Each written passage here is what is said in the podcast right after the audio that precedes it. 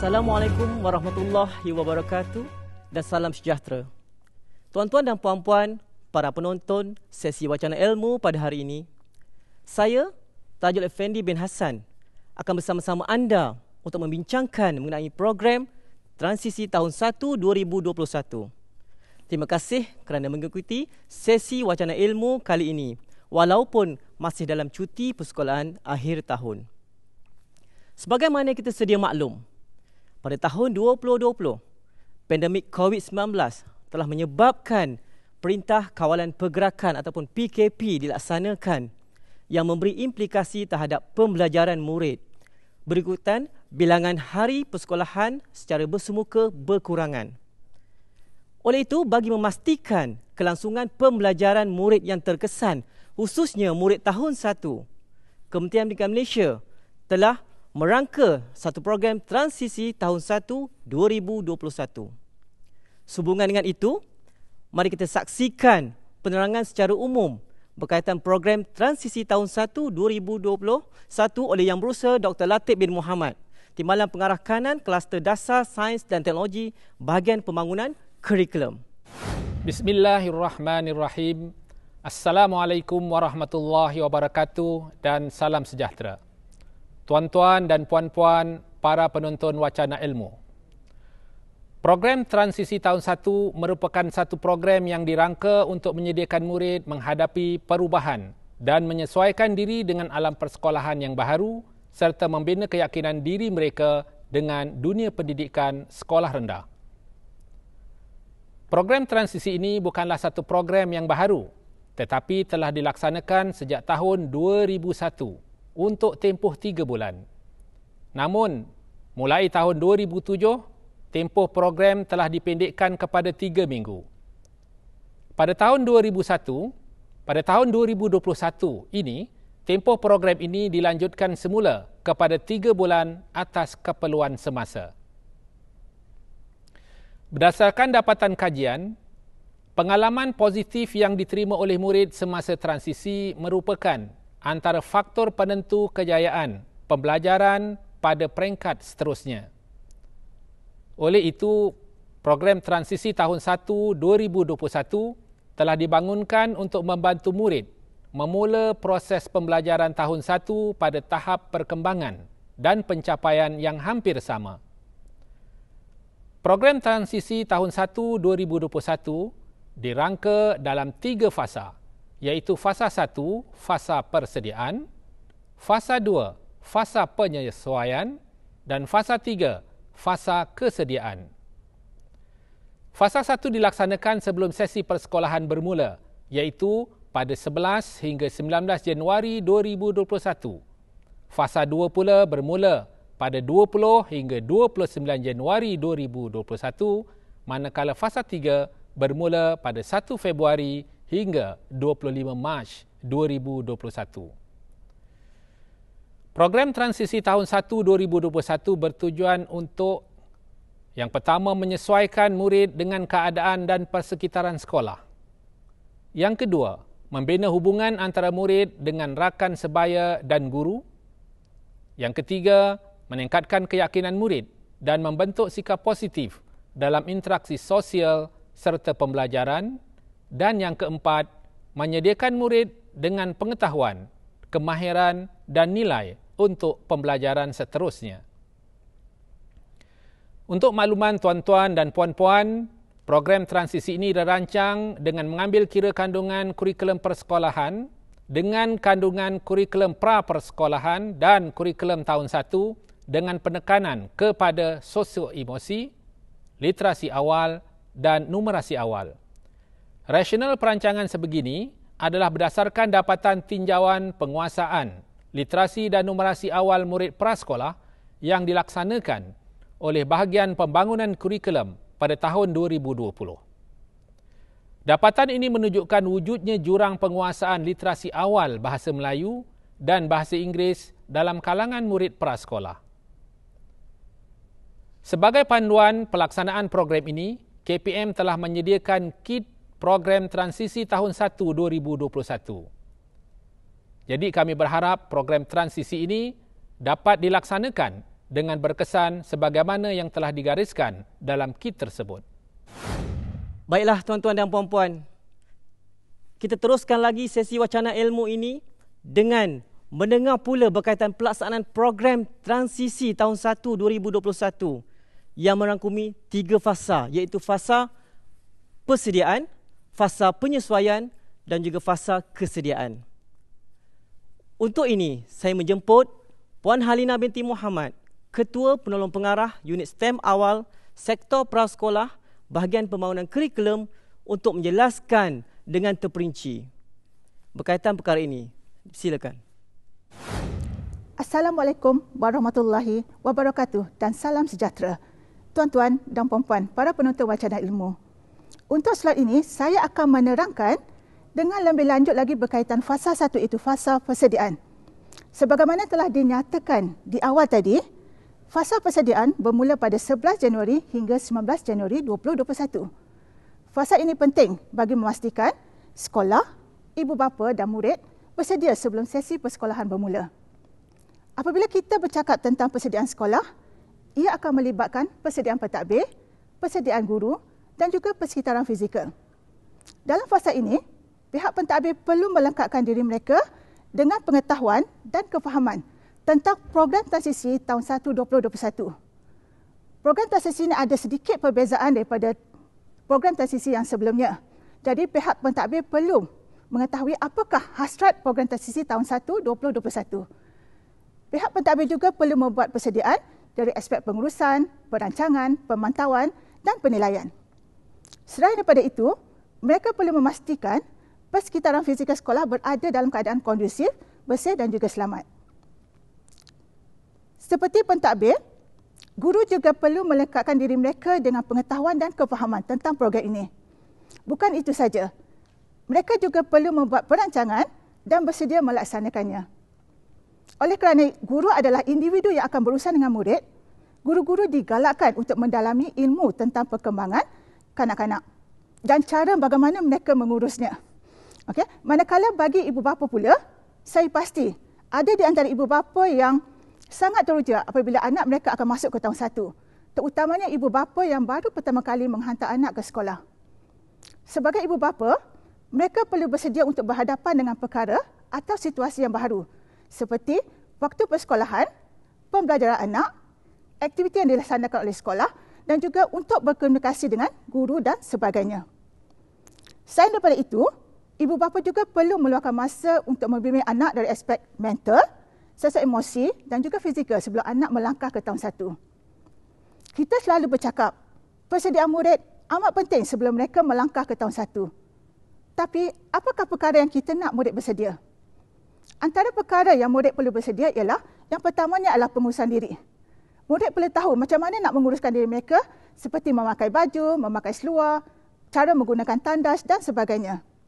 Yang keduanya adalah sikap terhadap pembelajaran dan yang ketiganya adalah penguasaan kemahiran asas seperti pratulis, prabaca dan juga pranombor. Selain daripada itu, murid juga perlu berupaya menyesuaikan diri dengan persekitaran, rakan dan juga guru yang baru. Serta uh, mereka menunjukkan minat untuk hadir ke sekolah. Saya pasti persediaan awal akan membuatkan kita sebagai pentadbir guru, ibu bapa dan murid lebih bersedia untuk memulakan sesi persekolahan yang akan bermula tidak lama lagi. Tuan-tuan dan puan-puan, kita telah mendengar penjelasan tentang fasa satu. Sekarang kita akan teruskan lagi sesi wacana ilmu hari ini dengan penerangan berkaitan fasa dua, iaitu fasa penyesuaian. Untuk itu, sekali lagi saya ingin menjemput Puan Halina untuk menjelaskan tentang fasa dua ini. Silakan. Tuan-tuan dan puan-puan, berjumpa kita sekali lagi. Kali ini saya akan membincangkan fasa dua itu fasa penyesuaian. Fasa dua bermula pada hari pertama persekolahan iaitu pada 20 Januari hingga 29 Januari 2021.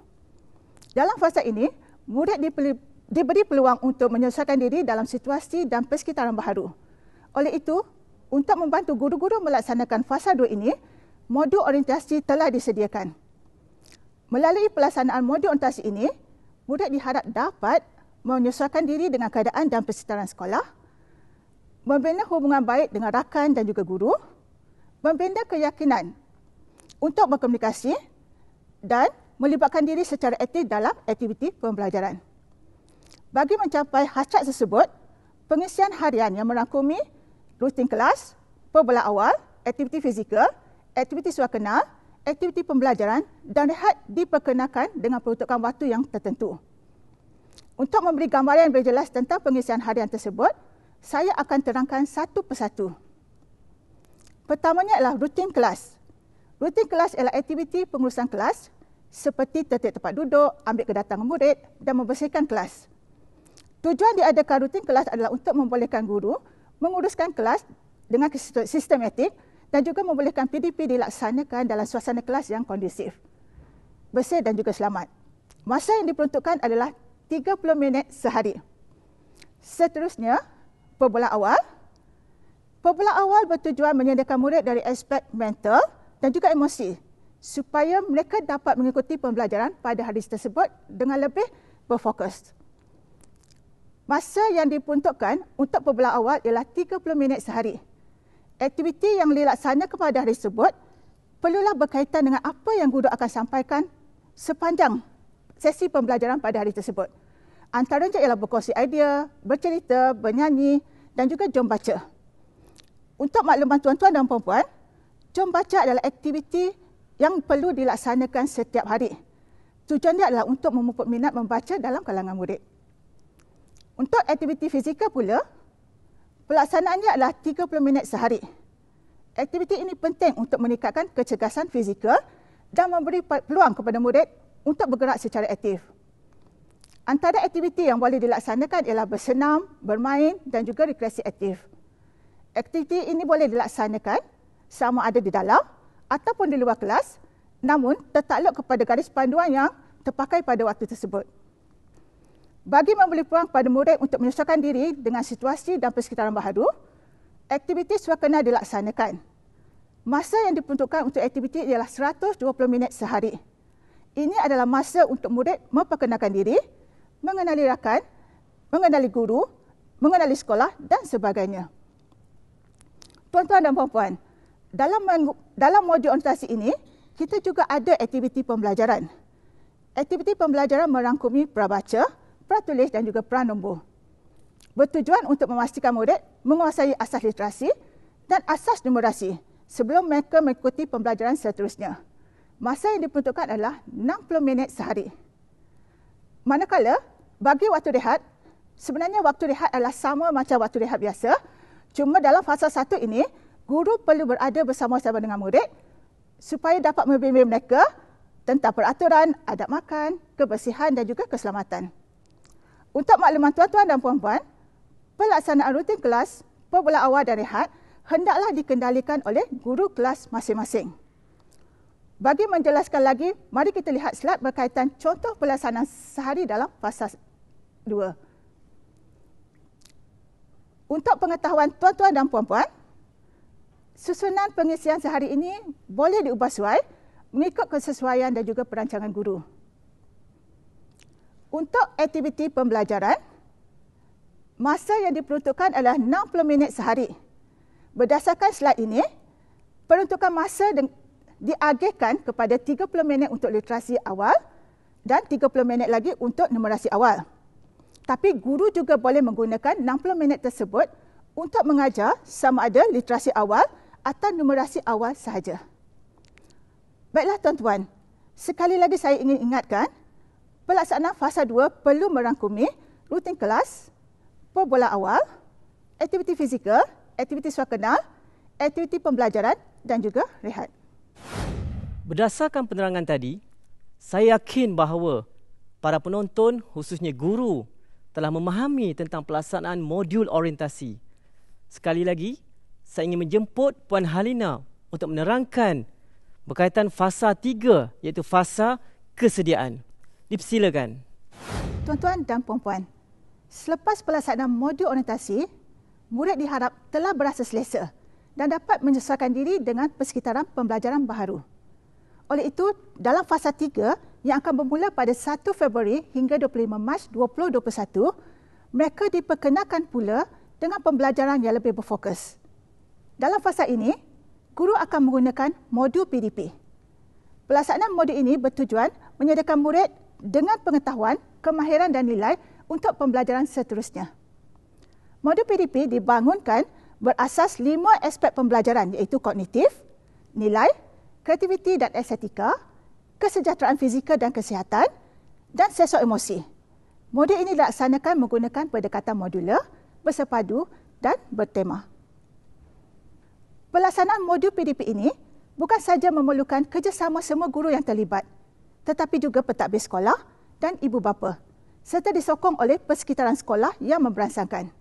Tuan-tuan dan puan-puan, modul PDP ini mengandungi empat tema iaitu Saya Sihat, Saya Selamat, Mari Fikirkan, Detektif Alam dan Hidup Bersama. Setiap tema mengandungi dua, tiga ataupun empat subtema. Di bawah setiap subtema terdapat beberapa tajuk aktiviti guru perlu melaksanakan semua tema dan subtema yang terdapat dalam modul PDP. Walau bagaimanapun, cadangan aktiviti boleh diubah suai mengikut tahap murid dan juga konteks sekolah. Bagi memberi gambaran yang lebih jelas bagaimana untuk melaksanakan modul PDP, tuan-tuan dan puan-puan boleh rujuk kepada slide yang dipaparkan ini. Ini adalah tema detektif alam. Okay? Ini adalah tema detektif alam dan subtemanya adalah misteri alam rimba. Kalau kita perhatikan di bawah topik Mari ke Zoo, ada tiga aktiviti yang dicadangkan iaitu yang pertamanya adalah bercerita tentang zoo. Yang kedua, cari maklumat berkaitan dengan zoo. Dan yang ketiga, buat lakaran dan hasilkan zoo mini. Bagi melaksanakan aktiviti bercerita tentang zoo, guru yang terlibat perlu berbincang dan merancang bagaimana untuk melaksanakannya. Antara langkah pengejaran yang boleh dilaksanakan untuk aktiviti ini adalah bercerita menggunakan buku cerita, bersoal jawab, baca bersama, lakonkan berdasarkan buku cerita yang dibaca, menyanyi lagu berkaitan dengan haiwan dan akhirnya adalah hasilkan buku cerita berkaitan dengan zoo. Langkah-langkah tersebut boleh diagihkan dan dilaksanakan oleh guru mata pelajaran yang masuk ke kelas berdasarkan jadual waktu yang telah ditetapkan. Kalau kita lihat pada contoh jadual waktu yang disediakan ini, waktu kedua dan juga waktu ketiga adalah waktu pendidikan Islam atau pendidikan moral. Dalam masa satu jam, guru pendidikan Islam atau pendidikan moral boleh melaksanakan tiga langkah yang pertama iaitu bercerita menggunakan buku cerita, bersoal jawab dan baca bersama. Semasa melaksanakan aktiviti ini, guru boleh mengaitkan dengan mata pelajaran yang diajar. Misalnya, guru pendidikan Islam mengaitkan haiwan sebagai makhluk ciptaan Allah – Manakala guru pendidikan moral pula boleh menerapkan nilai kasih sayang. Manakala pada waktu mata pelajaran bahasa Inggeris pula, guru boleh melaksanakan langkah seterusnya iaitu langkah keenam, hasilkan buku cerita berkaitan dengan zoo. Pada waktu ini, guru boleh meminta murid untuk menghasilkan buku cerita dalam bahasa Inggeris. Begitu juga dengan mata pelajaran yang lain, guru boleh menyesuaikan aktiviti dengan mata pelajaran yang diajar. Berdasarkan contoh tadi, saya ingin tegaskan di sini bahawa perbincangan dan kerjasama semua guru mata pelajaran yang terlibat amat diperlukan untuk memastikan kelancaran dan juga keberkesanan pelaksanaan modul ini. Selain daripada merancang dan melaksanakan modul orientasi dan juga modul PDP, guru juga perlu melaksanakan pentaksiran dari semasa ke semasa. Tujuan pentaksiran diadakan adalah untuk mengetahui tahap perkembangan dan tahap pencapaian murid bukan untuk membuat perbandingan antara murid. Selain itu, ia membantu guru merancang tindakan susulan yang sesuai.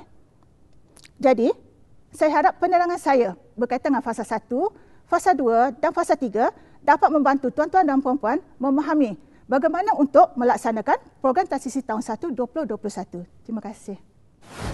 Tuan-tuan dan puan-puan, para penonton yang dihormati sekalian, kita telah didedahkan dengan penerangan terperinci berkaitan tiga fasa pelaksanaan dalam program transisi. Bagi memastikan program ini dapat dilaksanakan dengan lancar dan berkesan, kita memerlukan kerjasama dan sokongan daripada pelbagai pihak, khususnya pihak pentadbir dan guru serta ibu bapa.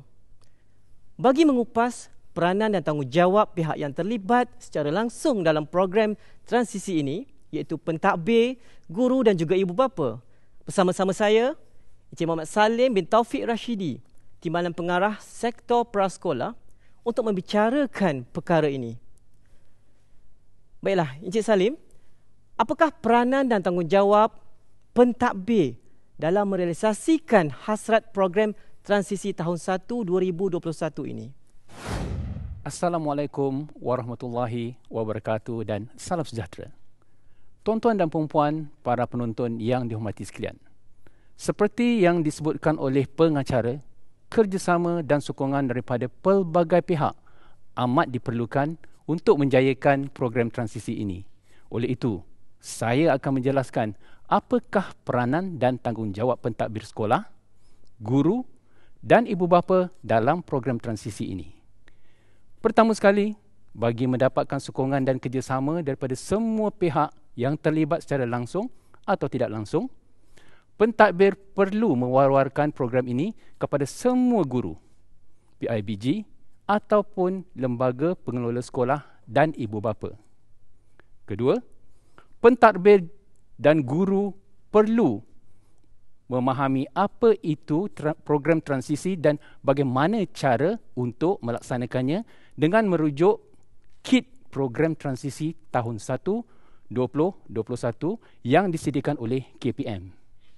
Selanjutnya, perkara yang perlu diberi penekanan oleh pentadbir ialah membuat perancangan dan melaksanakan program transisi. Para pentadbir boleh mengenal pasti guru yang akan terlibat secara langsung dalam program ini. Sepanjang program ini, pentadbir juga perlu memberi sokongan dan bimbingan berterusan kepada guru. Tuan-tuan dan puan-puan, para penonton wacana ilmu, kita telah mendengar kupasan berkaitan peranan dan tanggungjawab pentadbir dalam menjayakan program transisi tahun 1 2021. Selain daripada pentadbir, guru juga memainkan peranan yang amat penting dalam melaksanakan program transisi. Bolehkah Encik Salim jelaskan apakah peranan dan tanggungjawab guru pula? Guru merupakan individu yang sangat-sangat penting kepada kerana mereka merupakan tonggak utama kejayaan program ini. Guru ialah insan pertama yang menyambut kehadiran murid di bilik darjah. Guru perlu membina hubungan mesra dengan murid di kelas dan mewujudkan komunikasi baik dengan ibu bapa. Guru juga berperanan dalam membantu murid menyesuaikan diri dengan persekitaran, rakan dan guru baharu. Seterusnya, guru perlu merancang dan mengadakan perbincangan dalam kalangan guru yang terlibat bagi memastikan pelaksanaan modul orientasi dan modul PDP lancar dan berkesan.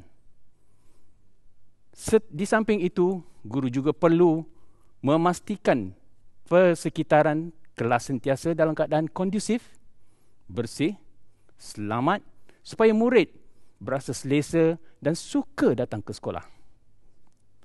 Tuan-tuan dan puan program transisi memberi penekanan terhadap kesediaan murid dalam aspek penyesuaian diri, sikap terhadap pembelajaran, penguasaan literasi awal dan numerasi awal. Justru itu, bagi melihat tahap perkembangan dan kesediaan murid, pentaksiran perlu dilaksanakan dari semasa ke semasa. Di sini, saya dapat simpulkan bahawa guru memainkan peranan yang amat penting untuk menyediakan murid mengikuti pembelajaran tahun satu. Cik Salim, uh, saya sebagai seorang bapa kepada anak yang akan mengikuti pembelajaran di tahun satu pada tahun ini.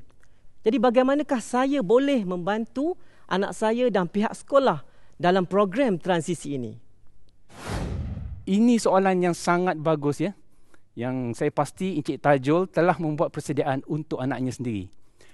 Kebiasaannya, ibu bapa menyediakan kelengkapan pembelajaran seperti pakaian, peralatan tulis dan sebagainya. Namun, terdapat satu aspek yang kurang diberi perhatian iaitu kesediaan anak ya mengikut mengikuti pers, uh, persekolahan formal.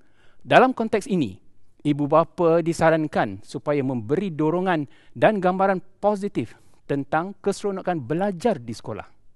Selain itu, ibu bapa perlu membimbing anak cara mengurus diri sendiri seperti menjaga kebersihan diri khususnya pada masa pandemik COVID-19. Cara menggunakan tandas serta memakai baju dan seluar. Ibu bapa juga perlu menekankan sikap bertanggungjawab seperti mengemas beg sekolah dan menjaga barang kepunyaan sendiri.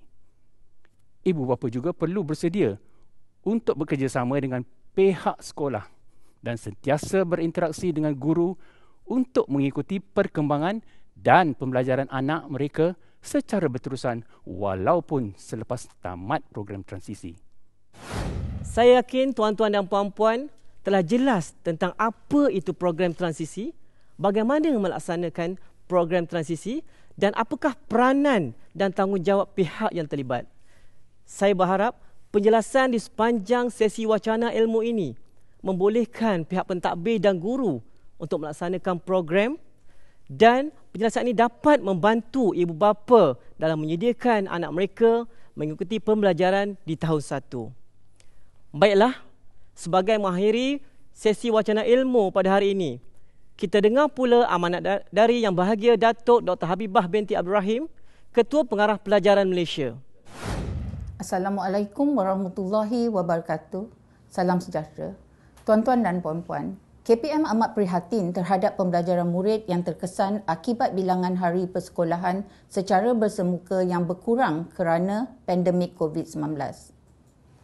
Oleh yang demikian, program transisi tahun 1 ini dibangunkan khusus bagi pelaksanaan tahun 2021 dengan mengambil kira pelbagai aspek dan keperluan murid.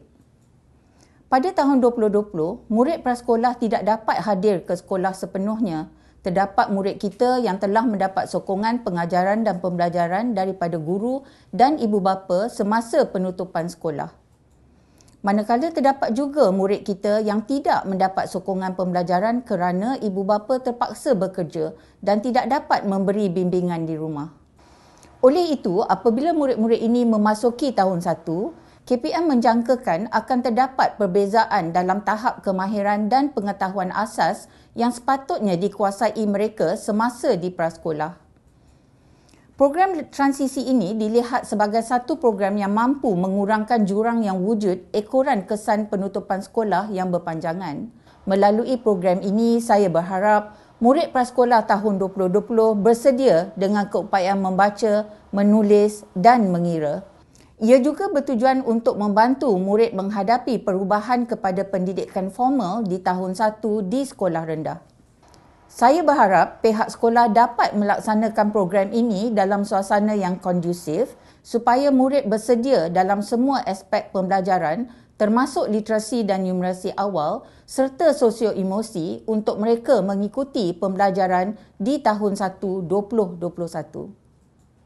Bagi tujuan ini, KPM telah membangunkan kit program transisi tahun 1. Kit ini dibangunkan dengan mengambil kira kesan penutupan sekolah ekoran penularan pandemik COVID-19.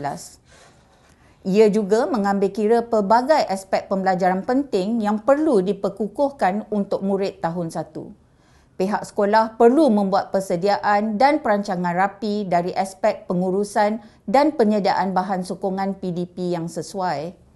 Selain itu, pihak sekolah perlu menyediakan persekitaran fizikal yang selamat supaya program ini benar-benar memberi kesan untuk pembelajaran dan kesediaan murid. Guru-guru yang terlibat juga disaran supaya berkomunikasi dan bekerjasama dengan ibu bapa serta penjaga dalam membantu pembelajaran murid. Kerjasama erat dan sokongan PIBG atau ahli lembaga pengelola sekolah juga penting bagi memastikan program ini dapat dilaksanakan dengan lancar dan berkesan. Akhir kata, saya menyuruh semua guru besar dan guru supaya membuat perancangan awal yang rapi sebelum sekolah dibuka pada 20 Januari 2021. Marilah sama-sama kita menjayakan program ini saya yakin semua guru tahun satu di seluruh negara akan melaksanakan program ini dengan penuh komitmen dan dedikasi yang tinggi. Terima kasih. Tuan-tuan dan puan-puan, kita telah sampai ke penghujung wacana ilmu pada hari ini.